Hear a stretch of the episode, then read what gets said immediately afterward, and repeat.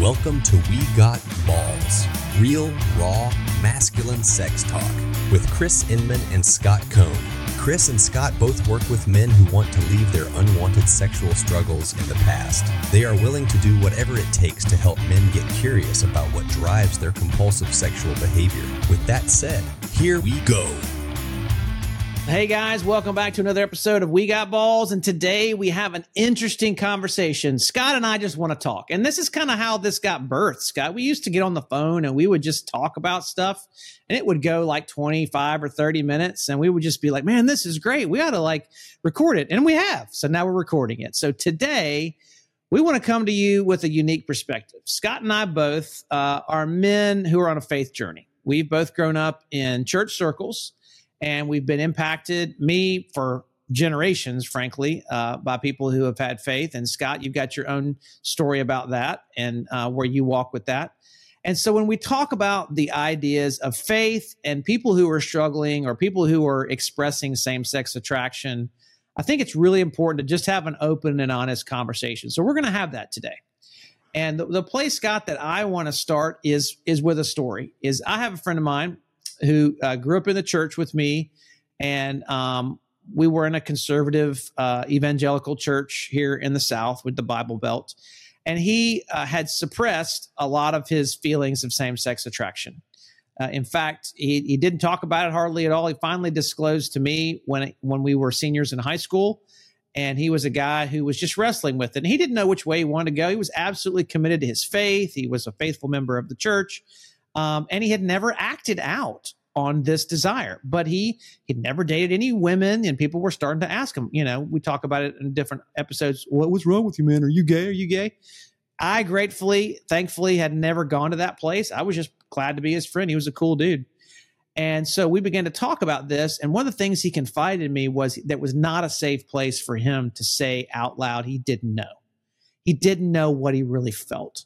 And my heart went out to him because I, I loved him I mean, he was a friend of mine, and he was a guy who had subsequently struggled and and ultimately left the church, left his faith journey because he didn't feel safe to be able to talk about his true uh, desires. In fact, it was safer for him to kind of transgress his values growing up than it was to try to stay true to these values that he had in the church and express uh, his attractions. So um, when we talk about this, and I know Scott, you got a lot of thoughts rolling around in your head as even as I share that story.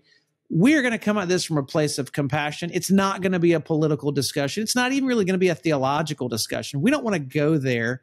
We're interested in the human experiences and inviting people into clarity, into curiosity, into compassion toward their stories and toward their struggle. And this is one particular struggle that we have run into over and over and over and over again. So, Scott, how would you like to begin from your perspective talking about faith in the same sex journey? Well, I guess I would talk about my own personal experience because this is an area where I struggled and I came to Christ when I was 17. And the way that my struggle was dealt with was, I think now looking back on it, really abusive, um, to be honest with you. I was told I had demons and I had demons cast out of me. I uh, was, you know, constantly shamed. I was in accountability where I would go and confess where I had acted out, you know, with masturbation or fantasy, and I would be interrogated. And then after 30 minutes of, you know, interrogation, be written a ticket that I ended up paying for with a lot more shame. And so I never really got a lot of help in the church for this struggle. I did get some compassion and care from other people, but they didn't know how to really help uh, until I started working in therapy and getting help for my sexual abuse that kind of, I think, laid some of the foundation for this, my family dynamics and so on. But this wasn't a path that I chose for myself. And in the guys that I've worked with, it's not a path that any of them chose either. They just discovered it more than, you know, kind of flipped the switch and decided, well, I'm going to be attracted to the same sex. That sounds like a great idea.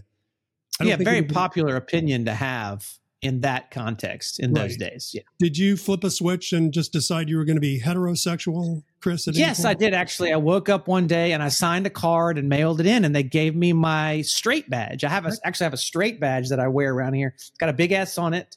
And people call it a scarlet S, but it's really just a straight badge. I had no idea it was you know, that easy. yeah, it, it is. And, uh, you know, all the other straight people, we have straight clubs and we talk about people who are same sex attracted behind their back. And we really, we really do it up. It's, it's a big party. And I'm being completely sarcastic when yeah. I say that because uh, it's, it's ridiculous. Nobody knows who they are and what they, what they truly want, even as they're growing up. They just have feelings and they have desires. And, and everything. And, and guys, if, if you're listening to this and, and wives, of course, ladies, you're always welcome to listen as well. What you experience growing up is normal. You don't know any different growing up. There is no perspective of right, wrong, good, bad, except the things that have come to you from the outside that are rigid, rigid. So, Scott, I, I, want to pull over for just a second in this episode and let's, I want to talk about desire you know, attraction. In SSA, it's same sex attraction. And there has come up, I'm sure it's been here for a long time, but there's come about in recent days this view from people who are in faith communities that if you even have an attraction to something that is not, and I'm going to use air quotes for people on the podcast, normal, normal, or in scripture, you know, there is this experience of you're defective you're you're bad. You're disqualified. You're other. You're an outsider. And I can't tell you how many times I've heard stories of people who grew up with attractions that they couldn't explain, but they had. And instead of receiving compassion and connection and curiosity, they received judgment and ridicule and shame and mm-hmm. condemnation from just like you said from the from the from the leadership. You you got a demon in you. You're going to hell if you think or feel these things. No thoughts and no feelings are damnable. You can you can say that's a theological position if you want to. I just think it's humanity. Well if you if you're if you're if you're damned and you're condemned by your thoughts or your feelings everybody's going to jail. Everybody's going to hell. Everybody should be shot right now yeah, I would just I would take it back a step and say, is there really anybody who doesn't struggle with sexual desires of some kind that they're ashamed of? No. So if we all have sexual desires that are outside the norm and we feel shame about them, why are we picking up on this particular one and focusing a lens on it other than for maybe the reasons of the culture wars? But why aren't you making that big an issue about no fault divorce then or people that are having affairs adulterous affairs. Why is same-sex attraction signaled out as the single most vehement sin or the this most disgusting sin in the face of christianity? And the reason why is that sense of shame right? There's there is an attempt to kind of shame this behavior but not just the behavior, the desires out of existence. And I don't think going back to the issue of if we all struggle with unwanted sexual desires, do we all understand why we struggle with those? I don't think we do.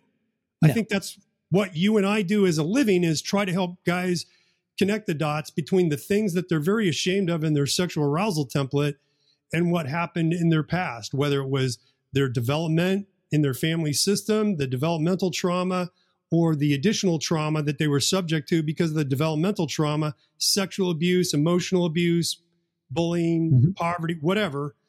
Yep, spiritual abuse. It's all related to how we end up then wh- however we go about seeking to find how do how do we deal with our desires and our disappointments? That's really mm. what our sexual life is all about. Mm. And instead of asking why are you sexually attracted to that thing, what we should be asking is what's the deep longing of your heart beneath that mm. thing? Mm.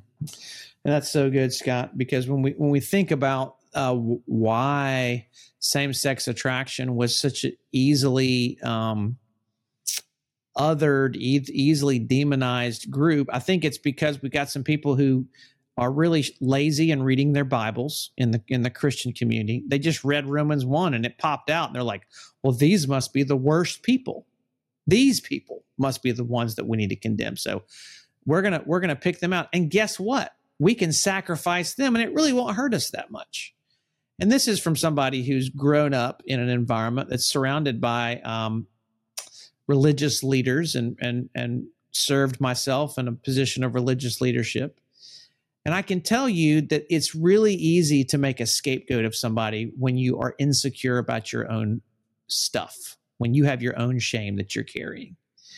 And the sad part about that is, even, even as I look back now, is the people that we sidelined and othered and made to feel as an outsider and un- unlovable, frankly, are the people who were the most creative, compassionate, and kind hearted and good members of our community who didn't have the support to develop that creativity and that kindness and that good heartedness and that beauty. Instead of having their beauty blessed and brought into the community and and and magnified and, and spread all the way across all, the, the parts of, of the, the groups so that it could be a blessing, it was targeted and used and suffocated, and it became um, a, a shameful compulsion that they've wrestled with as part of their lives. The most beautiful people in the faith communities that I've been in are people who speak honestly from a place of brokenness. It's really hard to speak honestly from a place of brokenness, Scott, if you've never struggled in your desires, if you've never felt weakness and being left out because you just line up and get in line. And I mean, it's it's like, for example, uh, we've talked about this a little bit. You remember playing um, like games in elementary school, middle school, where you get picked, right? So you go, you know, one, two, three, four, five, six. Everybody's got team captain. Everybody picks somebody, and it's the last couple kids that are left. Those kids are seeing as the weak links, right? I guarantee you, that 90% of those kids grew up determined to never be the wink link again. They're the ones who, because they weren't really into athletics or they were a little small or a little effeminate or whatever they were, they were determined to supersede their environment, right? And it's those people that get put into that othered category. It's many of those people who are stuck trying to overcompensate and and and engage in um, their own identity building. And so they're the ones who get ostracized and sidelined and called the other, called the gay, called the the uh, the queer, whatever words you want to put on them. Yeah. Um, so I have an analogy. If I grow up in a home where I'm never fed, I get a, a cup of rice once a day and my my nurture my my nutrition is below subsistence levels and but that's it. I'm starving. And i'm hungry all yes. the time. And then i go down to my friend's house and at his house he's got bags and bags of cheetos and doritos and snicker bars and ho-hos and ding dongs and they're eating mcdonald's hamburgers every night and drinking cokes. And i go in and i sit down and i have a meal with him and that food that's engineered to be so good salty greasy sugary it is a super normal stimulus. It feels good in and of itself but because i'm starving it feels really good. It meets my need for nutrition at that moment.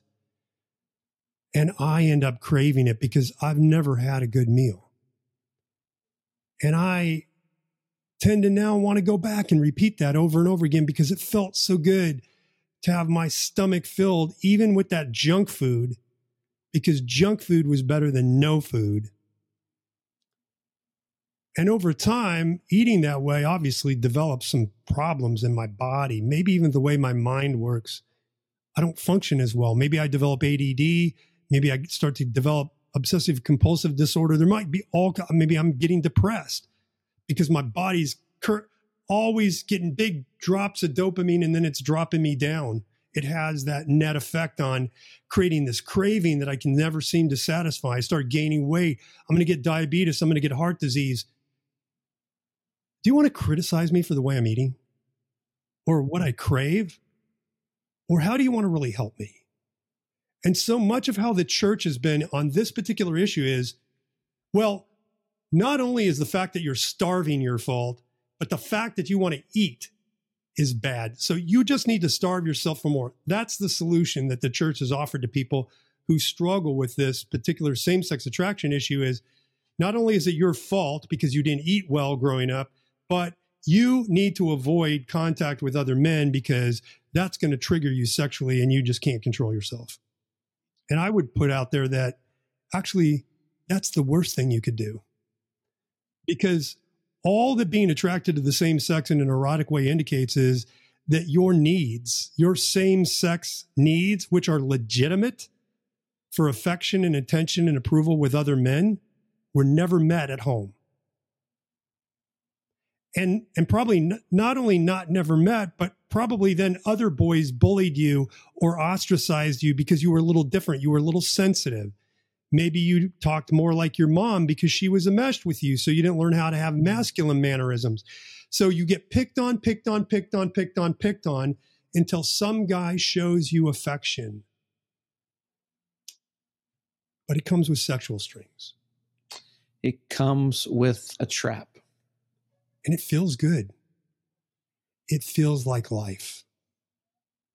It feels like your hunger has been satisfied and then you got to hide it because you crave it. It met a need that was long unmet, and yet it violated your values. It's not who you really want to be, and you know you won't be accepted if anybody else knows. You see the bind. And it's interesting that the Bible uses hunger and thirst as a metaphor for sexual desire. How do you want to treat a person who's starving to death? How do you want to treat a person who is thirsting? Do you want to condemn them? Do you want to condone them? Just, oh, go ahead, do whatever you want. Eat, you need to eat. Or do you want to have compassion and help meet their legitimate needs? And unfortunately, the church tends to lean to the condemn side. Shame, let's shame this behavior out of existence. Let's shame people until they don't desire this anymore, which that is a great way to make the desire more compulsive. Exactly. What exactly. you shame, you get more of. Yes. Yes.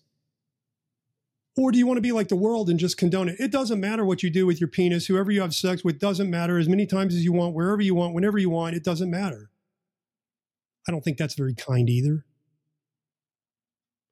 I think what's kind is you need some male affection. Come here, let me give you a hug. Yeah. And Scott, that's what my heart wants to do to that little boy, that little hungry, rice eating boy, that hungry, lonely, emotionally starving, um, ignored, yelled at, um, punished, uh, just suppressed little boy who longs to connect, longs for affection, longs for beauty, longs for healthy touch.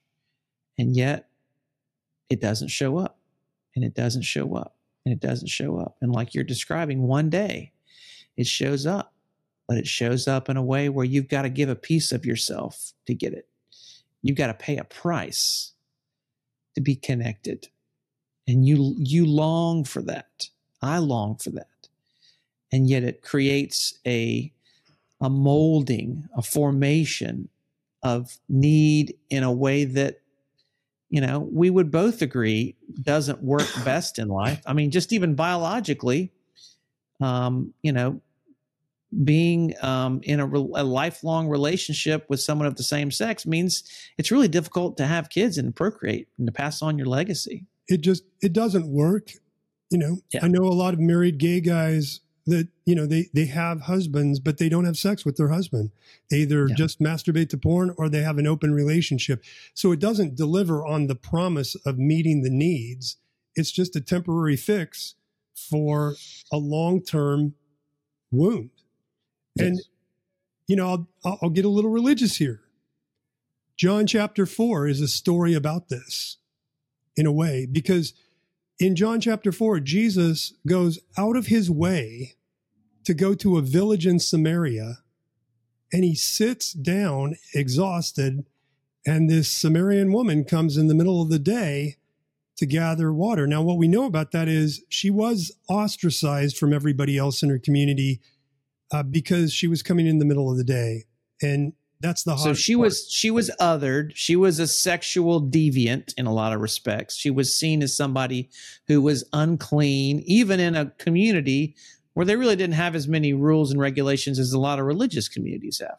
Well, I'll, I'll give it to you this way. She was the wrong religion because she's a Samaritan. They had a totally different religion from the Jews. She's the wrong, you know, race. Samaritans, Jews, they don't get along. She's the wrong sex because she's a woman, and Jewish males don't talk to women during the day. And she's the wrong kind of person. She's been married five times and she's living with a guy she's not even married to. She's immoral. Now, these are four social norms that Jesus absolutely walked right over to go out of his way to talk to this woman. And he is one of the only people in the Gospels that he tells, I'm the Messiah. This makes me a big believer in the Gospel of John because if you wanted Jewish males to believe that story, you would never put that story in the Bible. If you wanted them to believe Jesus was the Messiah, you would never put that story in the Bible. It's ridiculous. It's laughable. But look at the context. It's taking place at a well, which is a metaphor for female sexuality. Proverbs mm. chapter 4. And mm-hmm. Jesus is having a conversation about thirst which is a metaphor for sexual desire. And he says to her, Can you give me a drink of water? She's like, Why are you talking to me? You're a Jew. You guys don't have any dealings with us. I'm an outcast, remember? He's like, If you knew who was talking to you, you'd ask him, and he'd give you water that wouldn't keep you thirsty. He's saying, Honey, I know you're thirsty, and I'm going to satisfy your thirst, unlike these men that you've tried to get to satisfy your thirst. Hmm. That's, if you want to look at what Jesus really offers people, that's it. He's going up to the person that's struggling with same sex attraction and he's offering himself. And that's what we should be doing in the faith community is offering ourselves to people that are struggling to say, I want, can I walk with you in this? Can I be your friend? And I would say, Scott, that this is faith communities across the spectrum. And that might get me canceled by some of the uh, rigid folks. If, if you're rigid and you're listening to this, by the way, why? we're we're very crass. we're we're trying to piss you off consciously. Not because we just like making people mad, but we believe that the truth about love is offensive. And we're inviting people to love in a radical way that transgresses a lot of the rules and norms that human organizations and institutions like to cling to for power and control. Faith, as a matter of practice, works across the board. And you can say you're a Christian faith or a Jewish faith or a Muslim faith. And there's a lot of, and even in a Buddhist or Hindu faith, right? Um, even in an animist faith, there, there's there's principles that you pick up. But I think if you listen and you listen intently, uh, I'm not a universalist, but what I am saying is there's a through line that works for every human being. I believe that Jesus is the one that speaks most clearly to this through line. And what Scott just described in the passage in John chapter 4 is a testament to how we as human beings can invite other people into their brokenness. He had every reason to walk away or condemn or other this woman. But instead, he was curious, he was kind, he was patient, and he sat with her and saw her pain, which was causing the behaviors. Guess what? All the same sex attraction and all the uh, same sex acting out and all the arousal template stuff and all the compulsive sexual uh, disorder stuff, the behavior is just merely the symptom. Ladies and gentlemen, if we can just see that the behavior is not the problem, good. Stop the behavior. Heard a great story a few months ago, Scott, about, about a friend of mine who was in AA, Alcoholics Anonymous. And he had a buddy who'd been sober. He hadn't had a drink in 20 years. Now, this friend of his, unfortunately, couldn't go hang out with his buddies on Saturday to go fishing because his friends drank and he couldn't be around people who drank. And then when he went over to his family's house, they would pull out alcohol and he would have to leave because he couldn't be around alcohol. So, do you know what he'd been doing for the majority of that 20 years? Sitting at his house alone, being sober. That sounds like a great time in recovery. Hmm. That is what we're trying to do when we try to shame people to change their behaviors. Is we're simply seeing the behavior as bad or evil and if you just stop the behavior then you'll be good. And it's bullshit. It's bullshit. What we have to see and what I and I'm just being very vulnerable, what it's taken me a long time to see I used to be that guy who tried to shame behaviors and change people. What it's taken me a long time to see is the through line into transformation and grow- growth and healing and connection is loving the person and don't give a shit about the sin so that we can walk with them into their brokenness and together experience what it means to know, love, and be loved and heal as human beings in community. One of the guys in my group this week told a, just a heartbreaking story. Now, this is a guy that has struggled with same sex attraction all his life that he can remember. He's never acted on it. So he's celibate. He's a godly guy. He um, has taught at a Christian school all his life. And he talked about this friend of his that he had this beautiful friendship with in college. This was his closest friend. And over the course of the story, the friendship began to dissolve as his friend became more and more religious, went to a seminary, started to withdraw from him, wouldn't talk to him, and then finally ended up to where they hadn't talked in 20 years. And the friend called him one day, said, Hey, I'm coming to town. Can you pick me up at the airport and take me to my meeting? That was the first conversation they'd had in 20 years. And that's all he did is serve as an errand boy for this guy at the end of their relationship. And he's telling this story. And it was a story of complete and utter shame based religious rejection. And he couldn't see it because he was so loyal to his friend. And so we said, Can you can you just name that he was embarrassed that you might struggle with same sex attraction and he didn't want to be seen with you because he's in the seminary. He's a pastor now man, what a what a heartbreaking story. And yet it's repeated millions of times for people. And that's not how anybody changes is by being othered and ostracized and shamed. And guys, cut. Just come at me for this statement if you want to. Um, you can you can send messages on YouTube or to um, uh, we got balls zero zero at gmail.com. Send them on. That is not a path of faith. Mm-mm. I'm sorry. It's just not. It goes against every example of faith that we see from wisdom, literature, and scripture. It goes against every path of faith that we see modeled in the great, you call them saints if you want to, but just the great human beings in history who trusted that this is how we can move forward and grow as a culture and a, and a species. They are, we're all people who loved unconditionally and accepted unconditionally and sorted it out.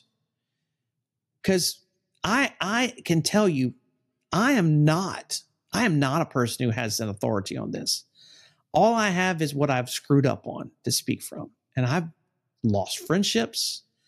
I have hurt people. I have created harm in my effort to get it right.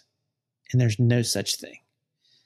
And so, what we want to do in this conversation, guys, is we want to just offer a, a, love letter of compassion. If you're in a place where you're struggling with these issues and you feel like you can't talk about these issues and you just just want to know, can, will somebody listen to me? We're here. We are here. We are sorry. We apologize on behalf of all of the people of faith who have made you feel less than or bad or dirty or uh, perverted or anything. That was unloving and not faith. We want to invite you into a journey where you can begin to heal with other people who can see you and love you just as you are. Guys, um, I'm going to speak on Scott's behalf because I love you, brother. And I know this has been a journey that you've walked, and I have tears in my eyes thinking about the suffering that you and many other people like you have had to endure just to stand up and say, I believe, and to, stand to tell your story. Hey, I'm I'm still walking it and I'm going to be walking it until the last day on earth, but here's the difference. I found a way to walk it in community with others who can see my story, who can engage me with kindness and care and curiosity and who will give me attunement and help me regulate my affect and my big emotions when I'm struggling. That's how you do it. There's no destination point in it. The destination was community. And so that's our invitation. If if you're struggling, whatever you're struggling with sexually, the solution is not isolation, secrets and hiding, self-contempt, judgment. None of that. The solution is finding a community where you can be seen as you are, especially in the places of shame, and you can be soothed, you can feel safe. And that gives you the security to go out back into the world to believe that God can bring beauty and goodness to you through the world because I don't care who you are, you're an image bearer of God. And that cannot be obliterated. And in fact, even at your worst, even in your most depraved moments, you're bearing the image of God in some way. So we want to we want to bless you and your story and and help walk with you and help you find community where you can grow and experience authentic joy and peace. And we got your back. We got your back. Because that growth is what you were meant for. It's why you're here on this earth. It's why you continue to breathe air. It's why you listen because you want to heal and you want to see things change to become the, to understand the purpose that you were made for. And that's a beautiful thing. So we'll be back next week for another, you know, silly little topic around sexual arousal. We hope you've enjoyed our conversation about how much we care about you here on We Got Balls. And you do too. Take care, guys. Don't forget to subscribe for more episodes. You can connect with Chris at pornfreemasculinity.com and with Scott at sexcessfulmen.com.